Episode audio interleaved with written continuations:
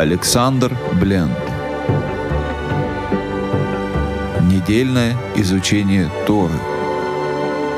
Глава ВАЕЦ и вышел. Семейный совет. Шалом, дорогие друзья! С вами Александр Бленд. С Божьей помощью мы с вами продолжим изучать недельную главу Воице и начнем читать 31 главу книги Берешит.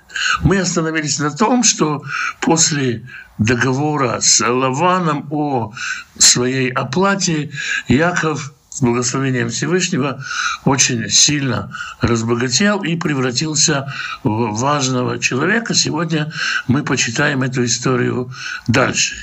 Ваишма – это диврей вней Лаван. И услышал он, услышал Яков слова сыновей Лавана. Обратите внимание, мы уже в прошлом главе с этим встретились. У Лавана появились сыновья – до того, как к нему пришел Яков, у него были только дочери. Теперь у него уже есть сыновья, и комментаторы видят в этом. И сам Лаван говорит о том, что он стал процветать с приходом Якова.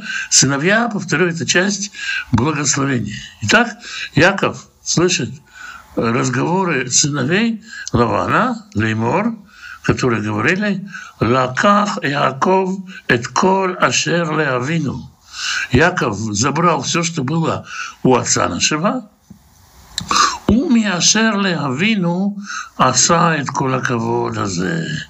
И из того, что было у отца нашего, он сотворил себе этот почет. То есть люди видели не только семья, но и вокруг. Люди видели, что Яков становится важным человеком, у него рабы, у него рабыни, и он приобретает авторитет.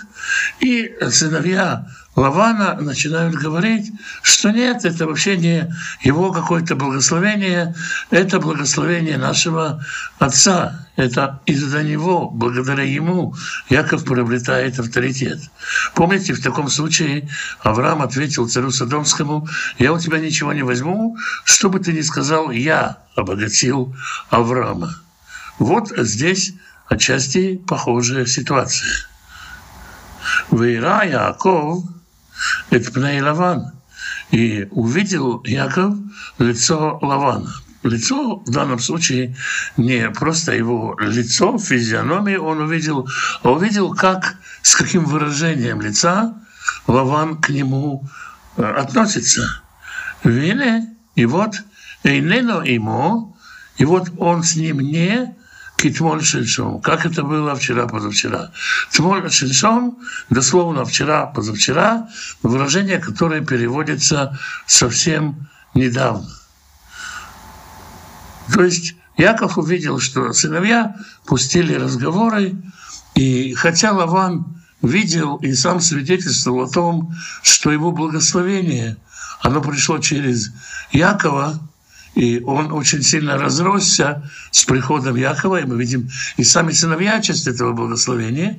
Тем не менее, разговоры проникают в сердце Лавана, и Лаван уже не так уж и верит в то, что он сам говорил, и не так хорошо относится к Якову.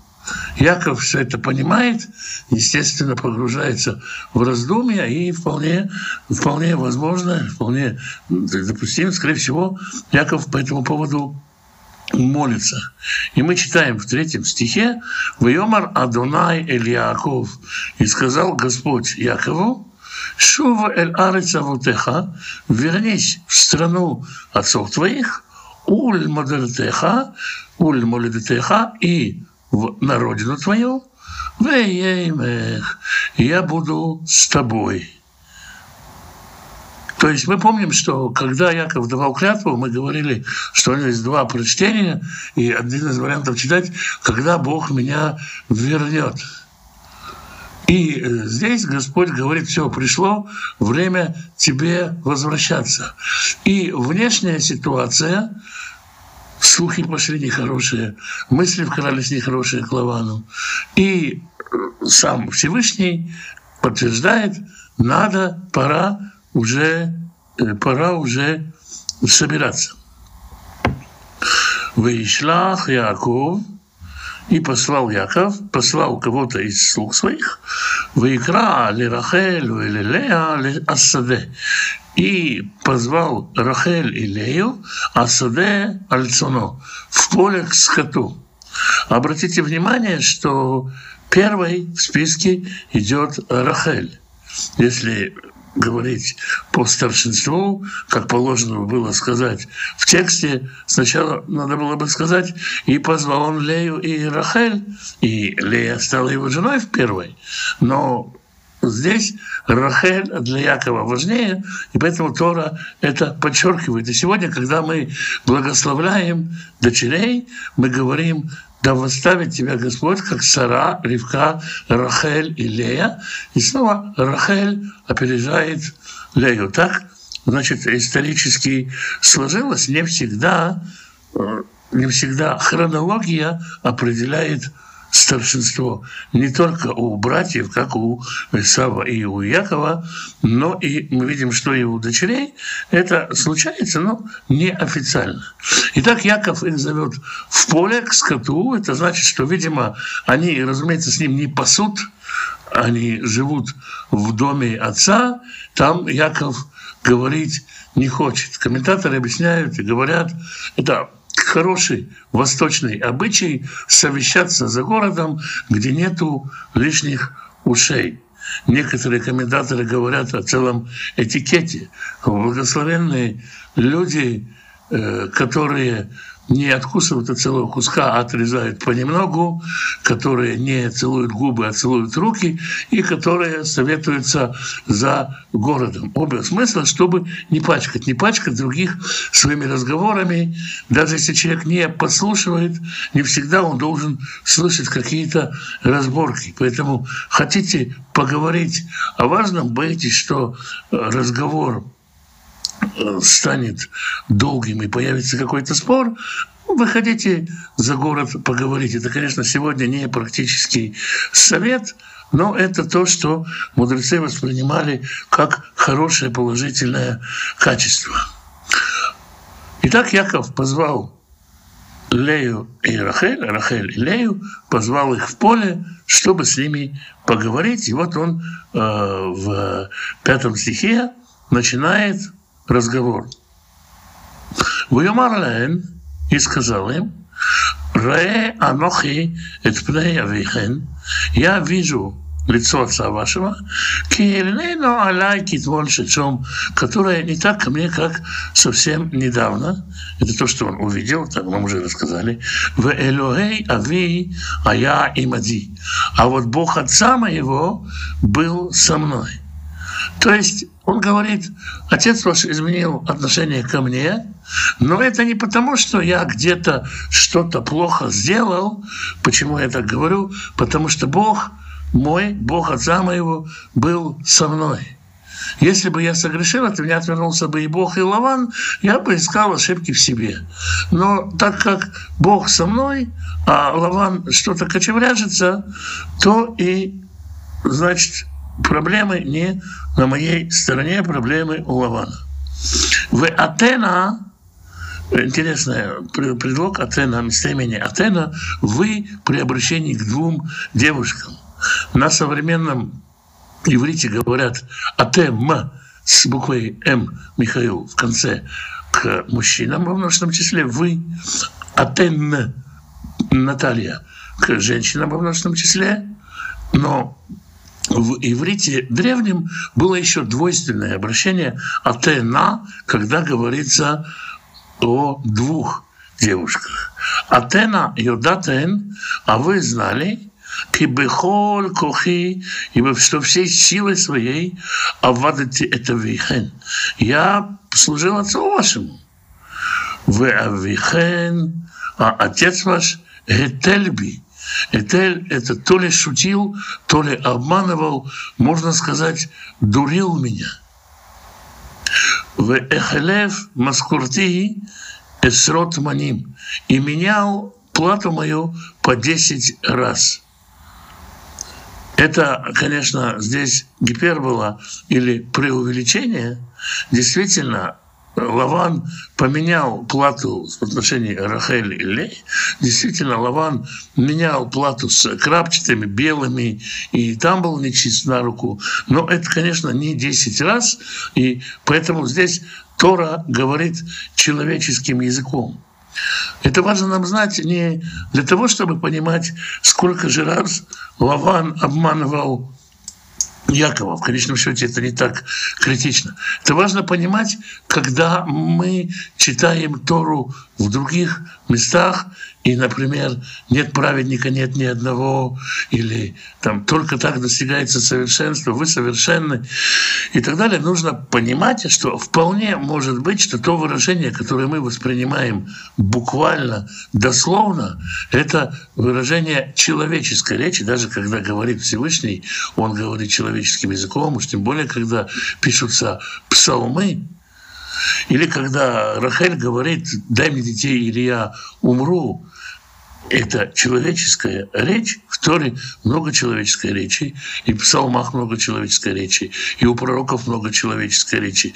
Даже когда Всевышний говорит, он говорит человеком и говорит по-человечески. Поэтому человеческая речь — один из уровней понимания того, что написано в Торе, в пророках, Писании и, безусловно, в Новом Завете. И это очень важно, чтобы не толковать ее как э, глупые юристы, а понимать, о чем вообще идет речь, какой язык используется, кому это адресуется, как это понимает тот, кто это э, слушает. Но это отступление. Э, итак, и, итак, отец ваш менял мне зарплату по 10 раз – Вело натано Элоим леареа эммади. Но Бог ему не дал мне повредить. Восьмой стих. Им коэмар, если сказал, если он говорил, но где харха, если он говорил крапчатые, в точечку или в маленькое яблочко будут твоей зарплатой, Ельду колоцон нагдеем, все рожали крапчатых. В им коемар академия Ецхарха. Э, а если он говорил, те, которые э, в сапожках таких, да, есть окрас такой на ножках, у, на лапках у овечек, э, и будет твоей зарплатой, то таких и рожал весь скот.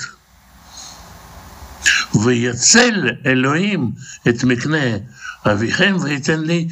И так потихонечку выделил, Господь отделял слой за слоем, как молекула за молекулой, овечку за овечкой, излучал скот отца вашего и передал мне. Вы и было бет Ехум Ацон, когда возбуждался скот, Вейса и Найвере, и поднял я глаза и увидел, Бехалем во сне, поднял глаза и увидел во сне. Мы говорили, что поднял глаза, поднял голос, поднял ноги – это переход на какое-то духовное зрение. Во сне якобы был пророческий сон, «Вегинне оттудим», и вот взрослые козлы, «Олим альцон, акадим, некудим, выбрудим». И рождаются пятнистые, те, которых э, на ногах сапожки, пятнистые, и в крупных пятнах тоже рождается. Мы говорили, в прошлый раз я об этом говорил, что масти овец с иврита переводить очень трудно, поскольку у нас не было послушства долго, и терминология почти потерялась. Но общий смысл понятен. Яков видит во сне, что и от белых овец могут рождаться пятнистые потомства. Мы в прошлой главе читали, что это делали палочки, которые Яков строгал. Сейчас мы читаем про сон, про который Яков рассказывает. Настолько удивительно, что некоторые комментаторы, толкователи и классические, и исследователи Писания говорят, что этот сон Яков придумал для того, чтобы впечатлить девушек. Но очень не похоже это на Якова. Но давайте дочитаем и потом поговорим об этом. Уюмар Алай Малах Элохим, и сказал мне ангел Господин Бехалом во сне, Яков, Яков, Уюмар Хинени, и сказал я, вот я.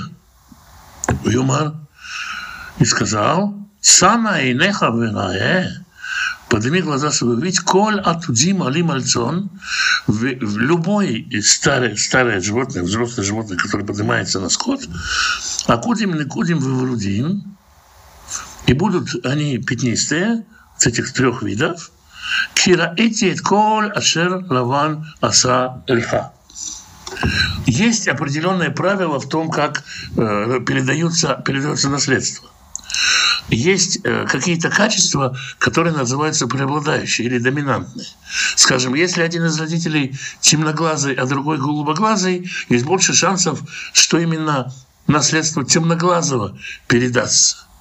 Если один из родителей темнокожий, другой белый, темная кожа имеет больше шансов на передачу есть какие-то наследственные качества, которые слабые, есть которые сильные. Это не значит, что слабые не могут проявиться, это значит, что они проявятся в меньшем количестве случаев. Здесь э, Всевышний показывает во сне Якову, что вся генетика будет изменяться, и генетические правила рецессивного аллеля или доминантного фенотипа и генотипа и всего прочего здесь никак не будет работать, потому что вмешивается Всевышний. Возникает вопрос, а что же все-таки подействовало? Палочки или вмешательство Всевышнего? Может быть, действительно Яков придумал вмешательство Всевышнего? Мы читаем э, одну похожую историю, когда мы читаем историю о Вавилонской башни. Сначала мы читаем про то, как сыновья Ноаха рассеялись по земле, а затем мы читаем о том, как они строили башню, как они разошлись. То есть есть причина их рассеяния и есть э, то, как Бог это устроил. Описание одно опережает описание другого. То есть здесь действует Яков, делает свое дело, а Всевышний делает свое дело. Здесь раскрывается тайна, что Яков может действовать, у него есть своя логика, он действует по законам отчасти относящимся к этому миру. Всевышний, Всевышний тот, кто способен сделать э, так, чтобы рецессивный аллель стал доминантным, чтобы те качества, которые слабые, стали сильными. И здесь, опять-таки, это классика Торы, когда слабое становится сильным. И Всевышний говорит, я за тебя заступился, потому что я видел, что тебе делает Лаван. Не потому, что я тебя люблю, не потому, что ты избранный. То есть Всевышний не награждает одного за счет другого, если этот другой ведет себя как полагается. Якову Всевышний благословил за счет Лавана не потому, что Яков любим больше, чем Лаван, а потому что Лаван вел себя не так, как надо. И дальше Яков продолжает рассказ, 13 стих. «Анохи Хаэль Бейтель Ашер Машахта Шам Мацева. Я тот Бог из Бейтеля, где из Дома Божьего, где ты помазал, мы говорили, помазал, сделал стелу, Ашер Надарта Лишам Недер, там, где ты мне поклялся клятвой, а та теперь кум встань, цемина арецезот. Кум – это не значит, что Яков сидит, ему надо встать и вот пойти. Кум – это как возьми и сделай.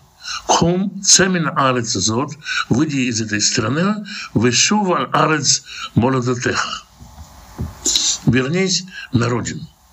На этой цитате слов Всевышнего заканчивается длинная речь, которую Яков держит, как мы помним, перед своими женами Рахаэль и Леей. Что он говорит? Он говорит, девочки мои милые, отец ваш притесняет меня, и мы уже на грани вражды, и поэтому, хотя он ваш отец, и я постоянно повторяю, что он ваш отец, но вот видите, как он ко мне изменил отношение, Бог со мной, и вам теперь, вам теперь выбирать, что вы будете делать дальше. Вы там Рахель в и отвечали Рахель и Лея, вы Томарна, и сказали, «Ло от лану хелик винахала бывает авину». И сказали, у нас больше вообще ничего нету в доме отца нашего. У нас там ничего не осталось. Алло, нахриот нихшавну. Мы вообще чужими считаемся здесь. Кимахарну, потому что он нас продал, в Ваяхалькам охалит Каспейну, и он проел те деньги, за которые он нас продал. Киколь Ашер Эциль Элоим Миавину, ибо все, что вытащил, выдаю Господь, Бог из нашего Отца, Ланугу, нам оно принадлежит, у Ливанейну и сыновьям нашему. Веата, и теперь Кола Шераман Элюим Алеха Асе. Теперь делай все, что Бог тебе скажет. Так Яков изложил ситуацию и сказал, вот ваш отец со мной ведет, вот Бог. Выбирайте, кто прав. Это не всегда просто выбирать между отцом и Богом. То есть, когда мы теоретически сидим, не стоим перед выбором, нам кажется, что мы, конечно, пойдем за Богом, но трудно идти против семьи. Здесь надо сказать, что Лаван очень постарался облегчить дочерям этот выбор. И выбор все равно существует. Ваикам Яков, Ваисав Вейса эт банав, вейтнашав гмалим. Яков поднялся, посадил сыновей и жен своих на верблюдов, Вейнгак, Этколь, Мекнеу, Вейтколь хорошо и повел весь свой скот, Вейтколь Рахушо, Ахшель Рахаш, и все имущество, которое приобрел, Мекнеки Ньяно, Ашер Рахаш, и все, что связано со скотом, которым преподал, преподан Арам, в Падан Араме, Лаво Элицхак Авив Арца Кнаан. Отправился он, чтобы прийти к Ицхаку, отцу своему, в страну ханаанскую. До этого он, как мы помним, Тора не упоминала, что Ицхак, что Яков-то идет к отцу, в свою семью. И э, Яков все время говорил, ваш отец, и так далее. Он после того, как дочери сказали, ты наша семья, вот теперь, можно сказать, иду к отцу своему, и это никого не обидит. А тем временем Лаван Аллах Ликзоза Цано, Лаван пошел подстригать шерсть, Ватигнов Рахель эт Терафим Ашер Леавия. И Рахель украла терафимы, которые были у отца. Терафимы э, – это э, такой идол, мы не знаем, как он выглядит, есть разные, э, разные разные взгляды на этот счет, либо это какие-то человеческие останки, череп, в который Э, вкладывали определенные снадобья, чтобы он э, говорил, э, либо это еще какие-то такие вещи. В общем, вещи достаточно дикие, человеческая кость или что-то еще, чаще всего связанное с действительно с нечистыми, с частями умерших и Э, сосуды с э, маслом, тоже сделанные из костей, которые звучали определенной музыкой. Словом, какое-то волшебство, не обязательно оно и э, работало. Важно, что не обязательно это какая-то действующая магия. Важно, что Лаван в это верил, и, видимо, Рахель в это тоже верила, потому что она это украла. Описание этих терафимов достаточно, достаточно страшные, чтобы я их здесь не приводил, и они явно смутят многих юношей и особенно женщин. Итак, я, Рахель взяла, украла Трофим, Терафимы своего отца, а Яков выигнул Яков и тлев Лавана Арами. А Яков украл сердце Лавана Арамиянина. Альбли Агидло Барагу, потому что убежал, не сказав ему. Выеврагу и убежал он, Векола Шерло, и все, что с ним, Векум, и встал. Веявер эт Нагар и перешел через реку, Вяшем эт Панав Аргилаад и направился в сторону горы Гилатской. Он отправился в сторону горы Гилатской, а мы с вами здесь остановимся на сейчас. Святой Благословенный благословит всех тех, кто изучает Его Слово, ищет Его волю, ищет Его лица, благословит вас и дома ваши, всех ближних ваших, всех любимых ваших, сыновей ваших, дочерей ваших, внуков ваших и внучек ваших, бабушек ваших и дедушек ваших, и родителей ваших, мужей ваших и жен ваших, всех, кто с вами.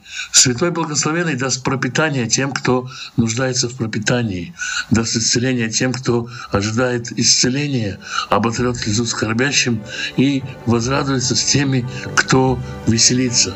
Благословит вас всем обилием своих благословений. Будьте благословенны. С вами был Александр Бленд. Спасибо, что вы меня слушаете.